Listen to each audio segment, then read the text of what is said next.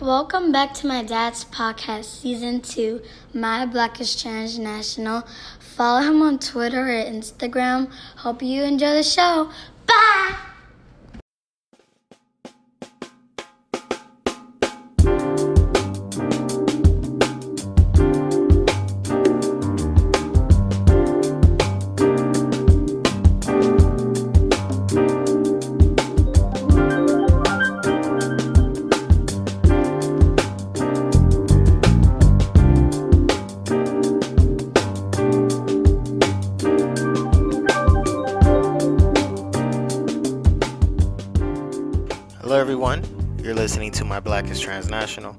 My name is Dr. Kelechi Ibe-Lamberts, and coming up on this episode, we'll be talking with Miss Victoria McNeil on mental health and a black girl magic. But before we get deep into the overview, let's go over our formalities. If this is your first time listening to My Black is Transnational, you can find this podcast on any of your favorite podcast listening apps on Stitcher, Google, Apple, wherever you love to listen to podcasts, you can find this podcast on there. So we'd ask for you to review and rate the podcast if you like what you hear, and then also feel free to subscribe if you want to listen to more episodes. You can also find us on social media at Black Transnational Podcast on Instagram, or you can find us on Twitter at MB Transnational. And if you want to just follow me on my personal page on Instagram, you can follow me at Black Transnational underscore. Feel free to also email us at blacktransnational17 at gmail.com, or you can just check out our website for everything at blacktransnational.wixsite.com slash podcast. Okay, so for today's episode, you'll hear an interview with me and Ms. Victoria McNeil, who is a PhD candidate at the University of Florida in Gainesville. And she is not just um, a counseling psychologist in the making, but she's also a, um, a social justice activist um, and someone who's very, very excited and passionate about mental health uh, for black women and black girls, and also just um, very interested in understanding how racism and discrimination negatively impacts the health mentally for black women in the United States and across the globe. So, Victoria and I have a really good conversation about what is the black girl magic era, and we also talk about how racism and discrimination impact um, not just black women here in America, but also black women that are immigrant, and how positive imagery is very important for young black girls growing up here in the United States. And we also then go into a little detail about how this issue, um, the stressors and the coping strategies um, in the black community, especially for black women, uh, kind of help um, as far as unifying us and how the common em- enemy of racism and discrimination kind of unites both African, or I should just say black immigrants and um, Native African Americans here in the United States. So it's a great conversation. Um, very excited for what Miss Victoria McNeil is going to be. I find her to be a very, very strong and um, intelligent um, bright scholar that is on the rise. I'm very excited for what's to come, and I hope that you enjoy this conversation as much as I did having it. So, without any further ado, here's my conversation with Ms. Victoria McNeil on mental health and Black Girl Magic. Enjoy.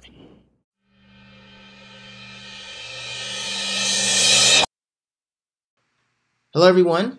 Welcome to My Black is Transnational, and today we have on another guest who will be um, sharing her expertise with us.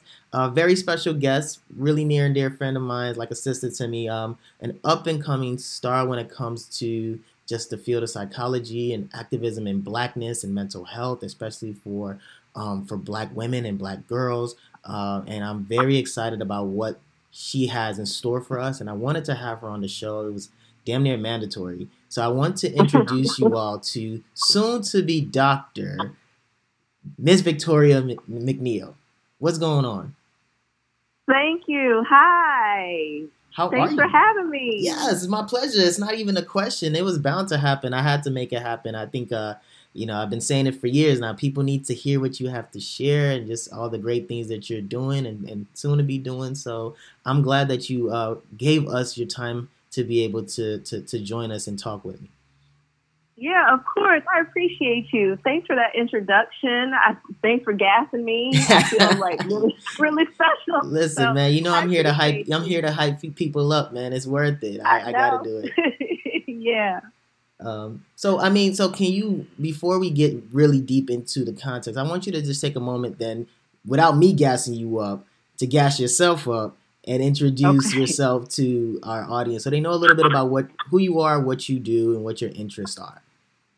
Okay, dope. So, um, like Dr. Kell said, my name is Victoria McNeil. I'm currently a doctoral candidate in the counseling psychology program at the University of Florida. I'm in my fourth year, so I'm about to be out of here uh, in about another year or so, finishing up my dissertation. Um, prior to pursuing my doctorate at the University of Florida, I did a master's program in clinical mental health counseling from the University of Central Florida. Prior to that, I got my bachelor's degree in psychology and African American studies uh, at the University of Florida. And so I'm really passionate about mental health generally, but Black mental health and wellness specifically.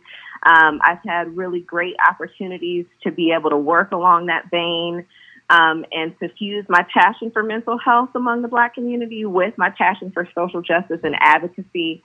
Uh, my research interests broadly focus on the impact of racism and race related stress among Black people. Specifically, I focus on the mental health and wellness of Black women and girls. Um, had opportunities to do a lot of different speaking and outreach uh, engagements nationally, statewide, internationally. Quite recently, I was at the University, uh, State University of New York, Cortland, to talk with Dr. Kells about a project that I have based on the self esteem of Black girls and Black women. Um, and it was a great experience. Outside of that, I do clinical work. I've done clinical work at the Veterans Health Administration, uh, college counseling centers, and also a youth agency focused specifically on uh, connecting girls, Black girls, to mental health services. So I think it's a really, really important area, and I'm happy to be doing work in this area. It's really my life's work. Mm-hmm. Um, I don't think of it as a job. I think of it as more of a calling or a purpose. So I'm excited to be on here and talking to you all about it. Um, so thanks for having me again. Of course, of course. And I think you mentioned your, that your your focus is really on fusing black health and I mean black mental health and and social justice, but even honing down further to black girls and what inspired this? Like what led you to this vein uh, to really focus on black girls black women um, and mental health and providing just social justice in that realm? Yeah that's a good question. I think originally um, my passion for the work was really influenced by my own experiences um, of racism but also sexism so gendered oppression and experiencing that, you know, kind of growing up, trying to develop a healthy sense of self concept in the face of gendered oppression, both related to my race and related to um, my gender identity. So there's that side of things. Mm-hmm. Um, and then kind of just how went, you know, as I went through, you know, school and life as I got older, I started to see kind of the universal implications of gendered oppression and of racism and sexism and how uh, the experiences that black women and black girls face are not similar. Well, they're similar in some ways to the experiences that black men face, and they can be similar to the experiences that women of other races and ethnicities face in some ways. But they're very unique in that the intersection of those identities really impacts our functioning and the way that we, we view the world.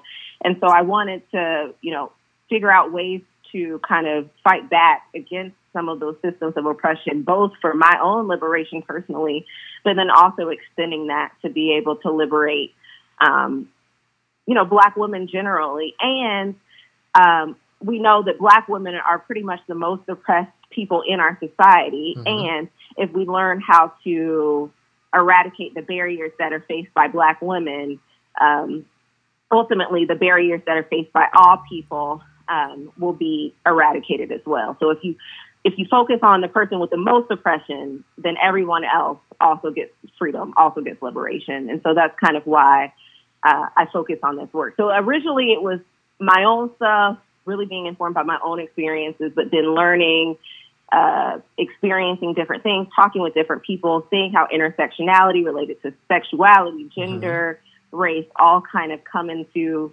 play um, to affect oppression, you know, really influences the work that I do now. Okay. So, and, and I think what do you think, just in, in layman's terms, right? And, and what have you run into in the literature that really is a major stressor or a major cause of negative health outcomes for black women right now? Like, what do you think is the most common thing that black women face? Um, is it racism? Is it things um, that are byproducts of racism? Or is it anything else like work, socioeconomic status? What do you think is a, a, a huge stressor, just in your own like, experience? Yeah.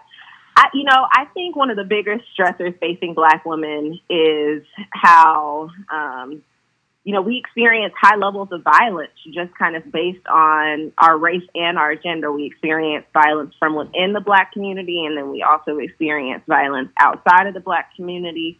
So that's a major stressor, right? Like when you look at, um, you know, Atatiana Jefferson, who just, you know, got killed in her home right. just for being a black woman. She right. just was perceived to be threat a threat uh, for no other reason that she was, you know, playing video games uh, with a family member. And so that's a huge stressor. That's something definitely that's on the consciousness um, of black women. That's something that we think about when, you know, we go outside and we have to interact in the world you never know whether when you're gonna you know face a microaggression or a macroaggression you never know when somebody's gonna say something out of pocket to you. You never know when you're when you're truly safe.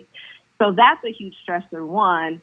And then something really specific to my work is this idea of code switching um, mm-hmm. or shifting. We have to shift ourselves in different environments right? So when i go to work I have to perform in a way that's acceptable to whatever my work environment is. So they might not want me to wear my hair in a fro. So I'm consciously aware of how I'm presenting myself um, and trying to really monitor the way that I'm speaking, the way that I'm interacting with people. I don't want to be perceived as an angry black woman. I don't want the work that I do to be looked over because people feel some type of way about me. And so that's a really big stressor too. That impacts our, our view of ourselves, our self esteem, our our work outcomes, whether we get promotions, all of those types of things. Mm-hmm. And so that's really on our consciousness as well. Wow. I mean that I mean you just covered a whole lot and I think that's some things that I think a lot of us um, don't necessarily think about who don't have those lived experiences. So, what are some of the coping strategies I'll say that you know that you have read about or you may have been um, that has been shared with you or, or you may know of like that black women use to try to okay.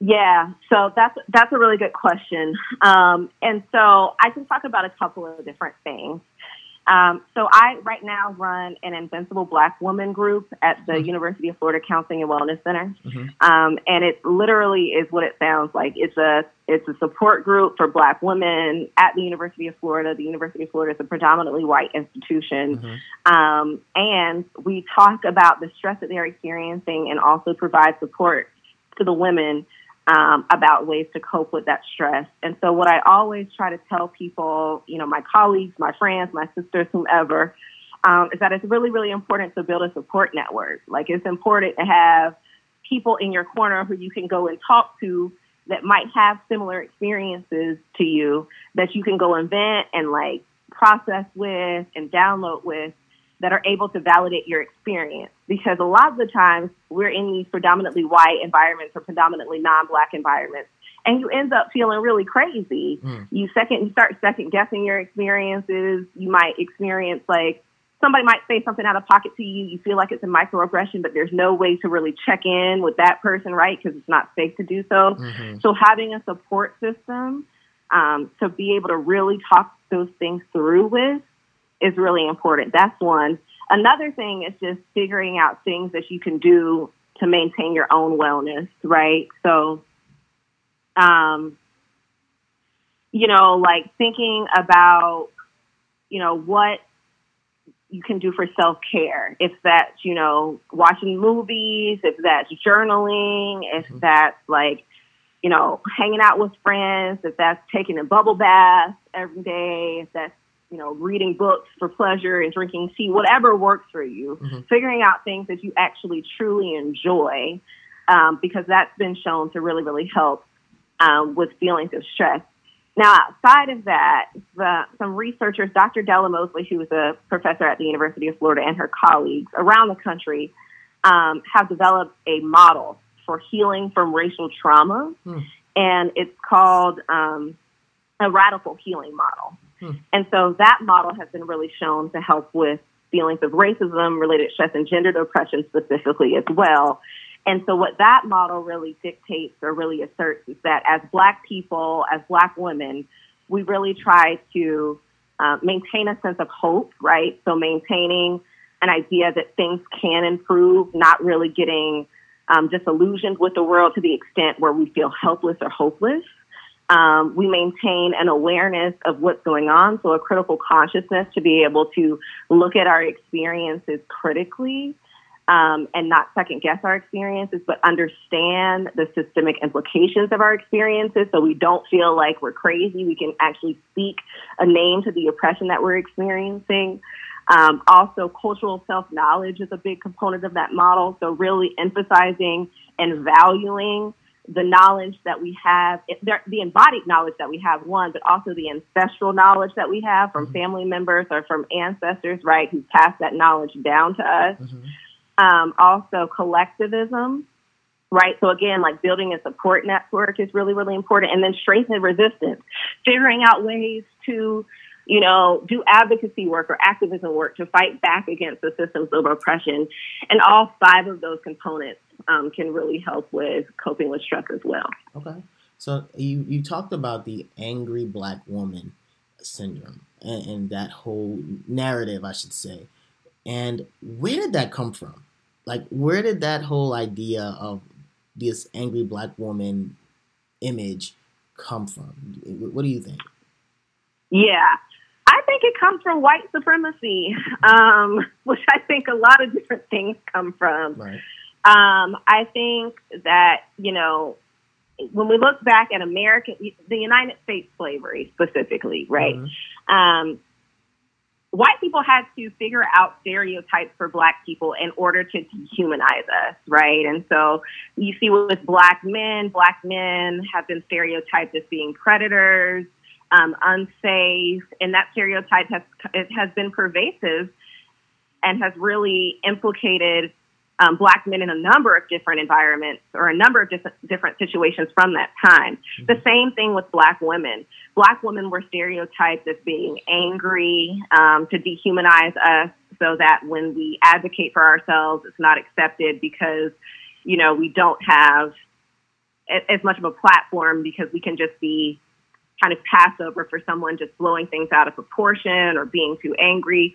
Black women have also been stereotyped as being, you know, over sexualized, mm-hmm. like this this idea of the Jezebel.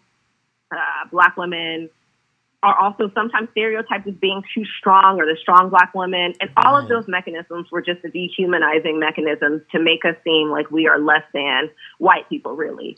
And so throughout time, they've kind of shifted forms. There have been kind of pervasive images in media or in songs, mm-hmm. um, like which is another form of media, but um, or in popular culture um, that have kind of confirmed those stereotypes, um, those false stereotypes, mm-hmm. right? But that's that's kind of where they originated from. Hmm.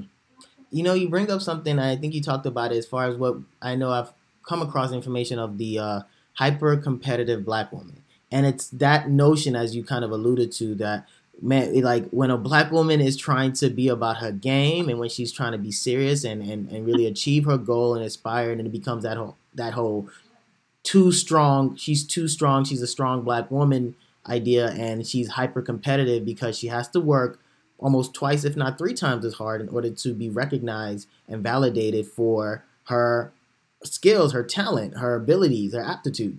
And that stands out to me as well because when we talk about barriers to success, to achievement, job satisfaction, like those things are sometimes swept under the rug.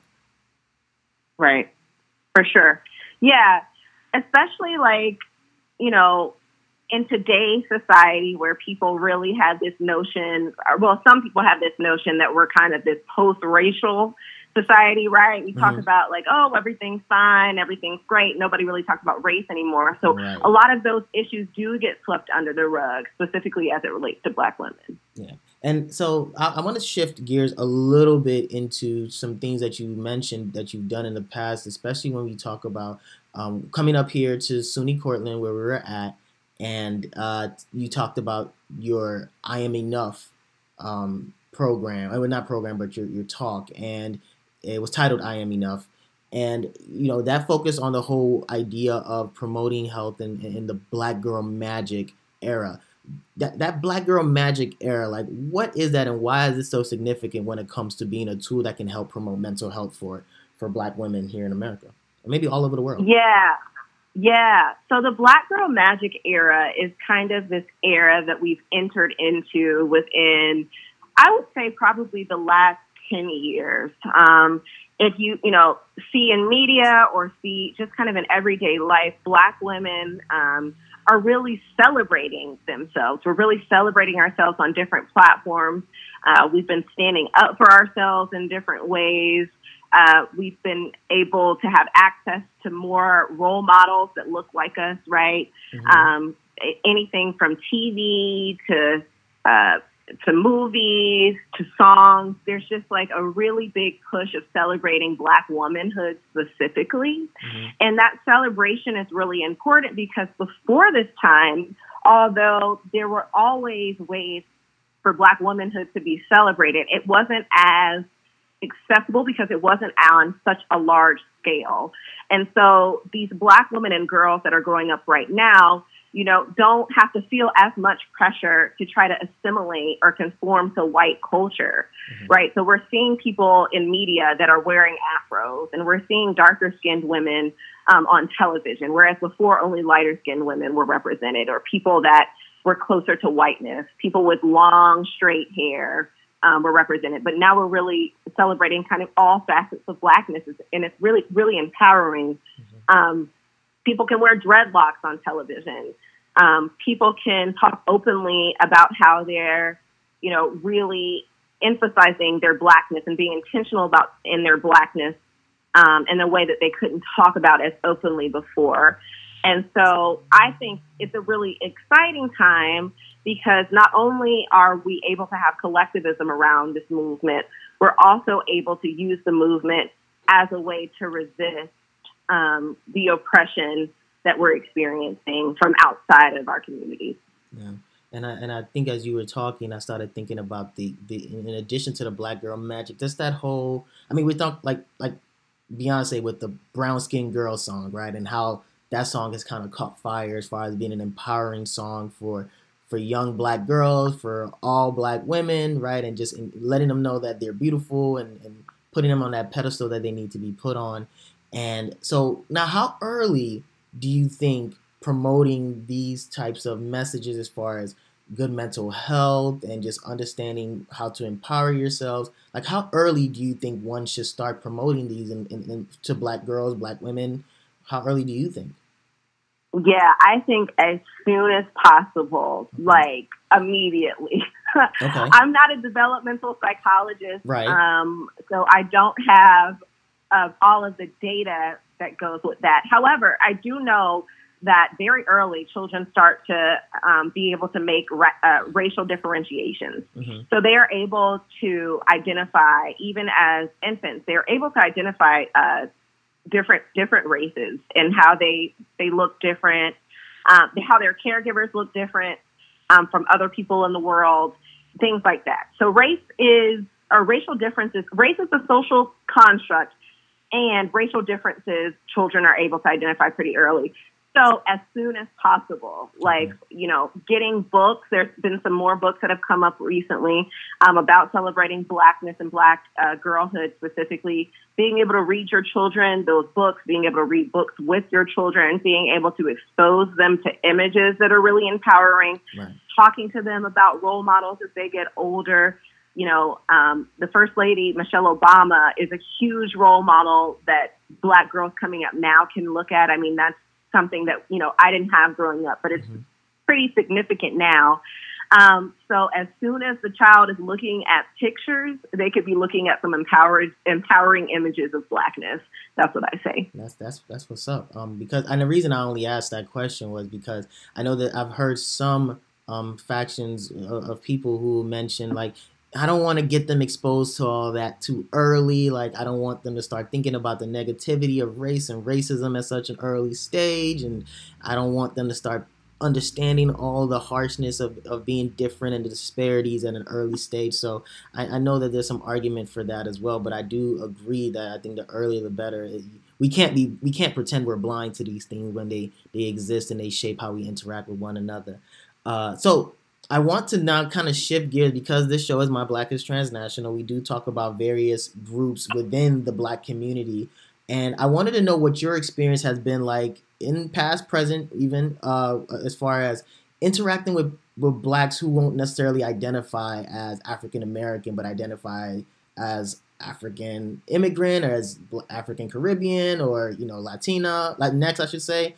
Um, what have you, your mm-hmm. experience been like with that, and, and how's mental health tied into that? If you have any experience to share with us. Yeah, so I think that's a really, really great question um, too. And I love this podcast specifically because you talk about the diversity and blackness, and I think that that's something that's so important because oftentimes people talk about the black community as kind of this homogeneous community, and and, and they don't really um, look at the beauty of the diversity of different groups and of different cultures within Blackness. And so cultural experiences are really, really important as it relates to mental health and counseling and psychology and functioning um, and wellness just generally. And so when I'm working with a Black person, right, a Black woman, a Black man, a Black person generally, I really always need to attend to their culture, their cultural norms, their cultural worldview, and also their cultural values. And so, what we see through research and also just through lived experiences and the work that I do is that, you know, different people from different groups might conceptualize stressors or experiences in different ways. We know that racism related stress is a pretty significant stressor for all you know people from all different groups within blackness because racism is a, is a is a issue that black people just generally face. Mm-hmm. However, the coping mechanisms um, of handling that stress can be different, right? And so we see that people like African immigrants, Afro Caribbean immigrants, um, people from those groups really deal with stress um, in a different way, as in you know really relying on familial or community support, mm-hmm. whereas people from African American backgrounds uh, more often kind of rely on friend support. So that's one of the differences between those groups. Also, you know, acculturative stress is a really big stressor for people that have immigrated to the United States or to different parts of the world within um, blackness. And that's obviously something that African Americans don't experience as much, right? Mm-hmm. Um, and so you have to keep those things in mind when talking about coping mechanisms. You don't want to give you don't want to give somebody a suggestion for a coping mechanism that they aren't going to utilize or that's not relevant to them culturally. Um, another thing that's really important, though, is really even the conceptualization of a mental health concern. Mm. Um, people from different cultures and different backgrounds have different ways of looking at mental health um, issues. So specifically, I've worked with a lot of people from Haiti, a lot of um, students that had either immigrated from Haiti to the United States or their parents were immigrants to from Haiti to the United States, right? And so, um, and a lot of those families and a lot of that community, mental health concerns aren't talked about as openly. Generally, we see that with Black people, but it's even more so for my Haitian clients. And so we have to do a lot of work about talking about what mental health is, right? What mental health means to them. You know, how do they conceptualize their own wellness? Because these labels, these Eurocentric labels of depression or anxiety, might not fit with them. And that doesn't mean that they're not experiencing the same thing as someone who would label it in that way. And where does spirituality fall into the whole concept of coping? Has that something that you've you've run across as far as tools to cope within both black and black immigrant communities or no? Yes. So spirituality and religion across the board is pretty a pretty consistent coping mechanism for people within the Black community. Um, even more so from people that immigrate to the United States from other places of the world, because that spirituality um, and that religious background is kind of an anchoring point for them, not just to uh, the whatever the spiritual being is that they adhere to, but also to their culture just in general. So we see pretty pretty consistently the people that immigrate to the United States have been are, are much more strongly tied to their culture. I'm sorry, to their religion and spirituality um, than than their their white peers or people from other races and ethnicities. Mm. What's interesting about religion and spirituality as a coping mechanism is that there are positive ways to utilize religion and spirituality, and then there are negative ways to utilize religion and spirituality as coping mechanisms. And the positive ways of using religion and spirituality as a coping mechanism is really trying to identify you and God as partners in your life and really you know, feeling like God or the spiritual being is really supportive mm-hmm. and forgiving mm-hmm. and kind of those types of ideas. The negative religious coping side of things is feeling like you're being punished by God or right. feeling like God is angry at you and redefining stressors as an act of um, God's dissatisfaction with you. And we see pretty consistently in the research that those who utilize those positive religious coping mechanisms have a more um, positive outlook on life and have higher rates of well being than those who utilize negative uh, religious coping mechanisms. Okay. So, have you noticed, um, do you notice, in your opinion, do you notice if there's a divide between African American women and black immigrant women from your clientele or as far as or just even from how they interact or perceive each other or is that narrative kind of changing as far as you know everyone just kind of seeing each other as one black community? Just, i'm just curious. So i think that it's, it's really interesting um, from my perspective because of the current socio-political climate. Hmm.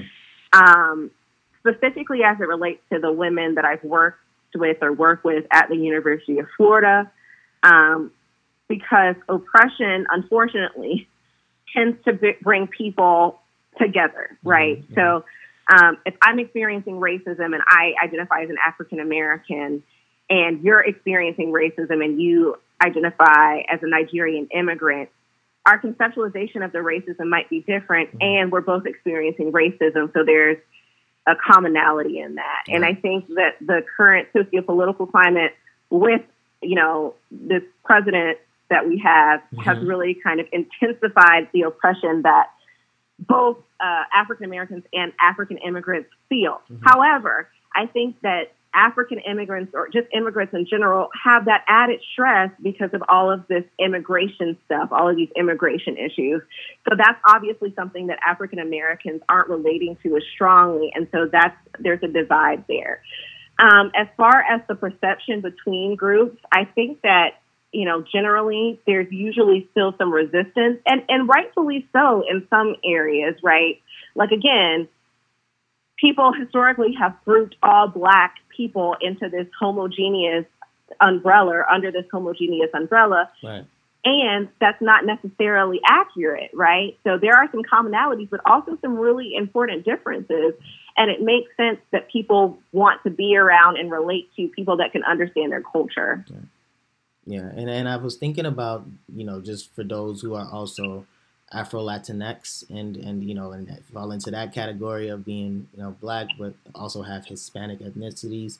Um, and just where they fall into these interactions as far as mental health. But I do agree that the climate in which we are in right now does play a major role as being an, an unfortunate common ground that we use to kind of build, um, kind of hopefully build community. And, and, maybe it's not temporary, but it can actually be something we build um, upon for the future. So now, what what I don't know if you mentioned this earlier, and forgive me if you did, but so what are you working on now as far as like your dissertation and trying to get up out of here? What's your project now? And if you have, then I can digress.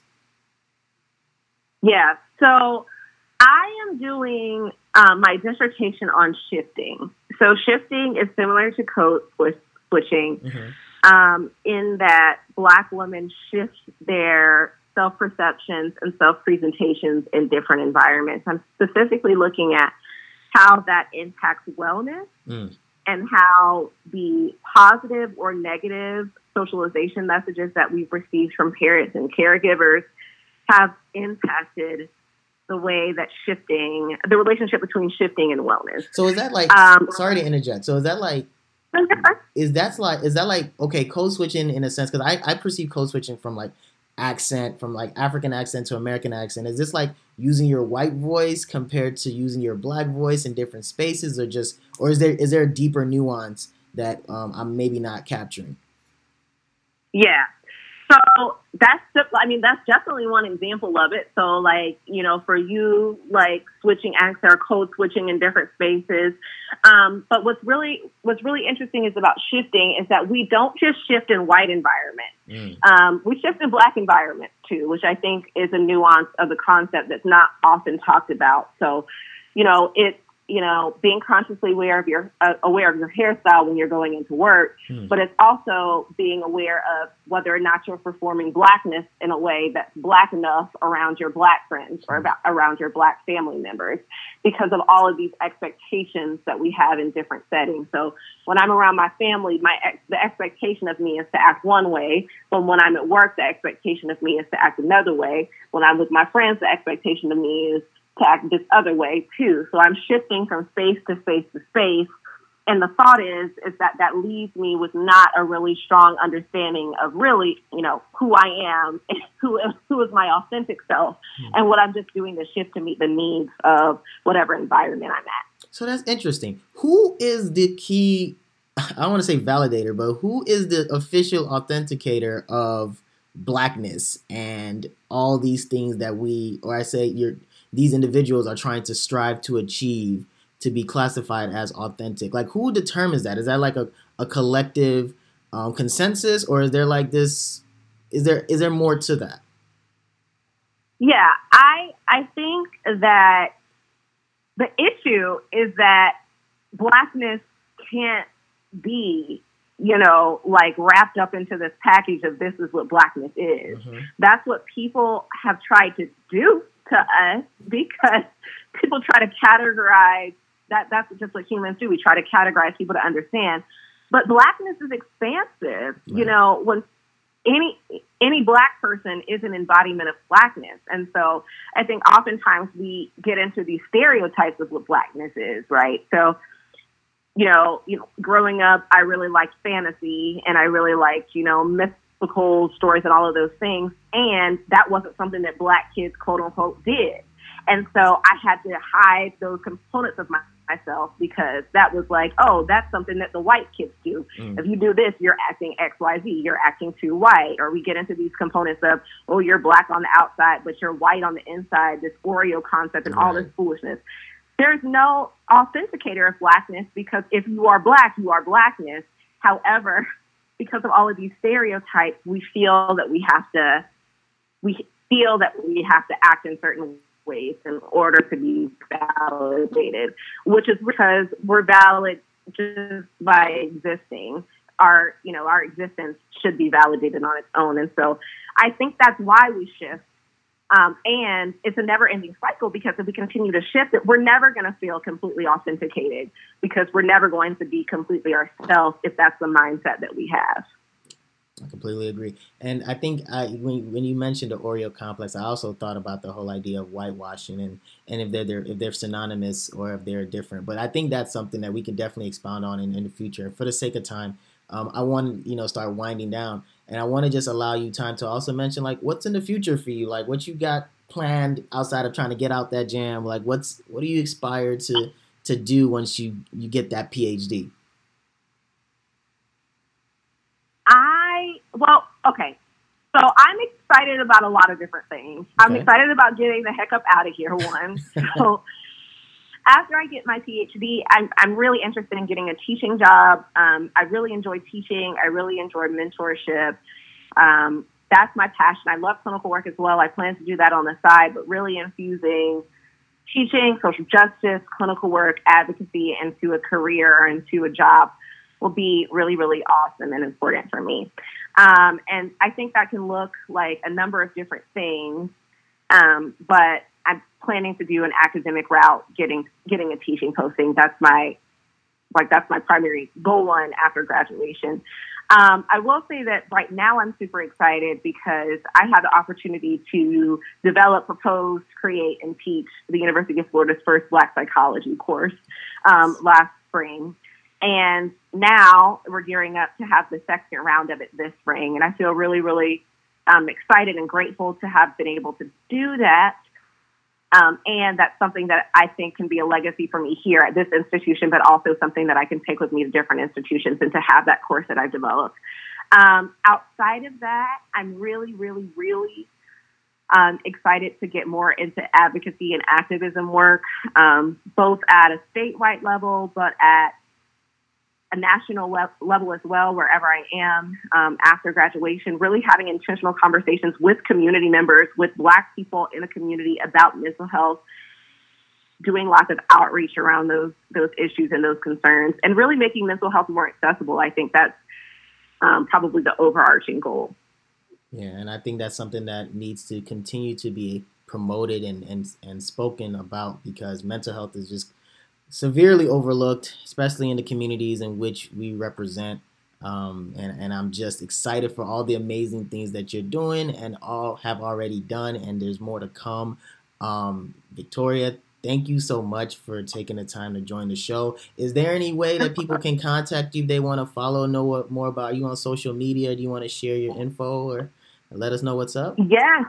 Yes. So you can find me at my Instagram at Victorious Lex. Um, it's just Victorious like Victory Lex, L E X. Um, I would love to connect. Also, if you're interested in more of my research generally, you can find me at the Wells Healing and Research Collective uh, website at the University of Florida or on Instagram at Breathe Wells. That's the Instagram handle. I would love to chat. I would love to connect. I love talking about these things. And thank you so much for having me. Absolutely. And this is again soon to be Dr. McNeil.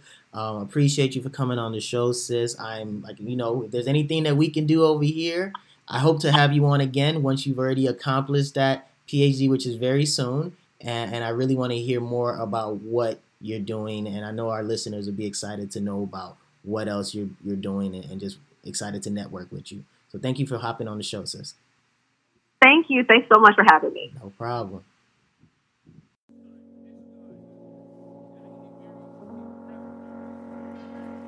So that's going to do it for this episode of My Black is Transnational. I hope you enjoyed the conversation that I had with Ms. Victoria McNeil, and I'd like to thank Ms. McNeil for taking the time to join us and share her expertise with us.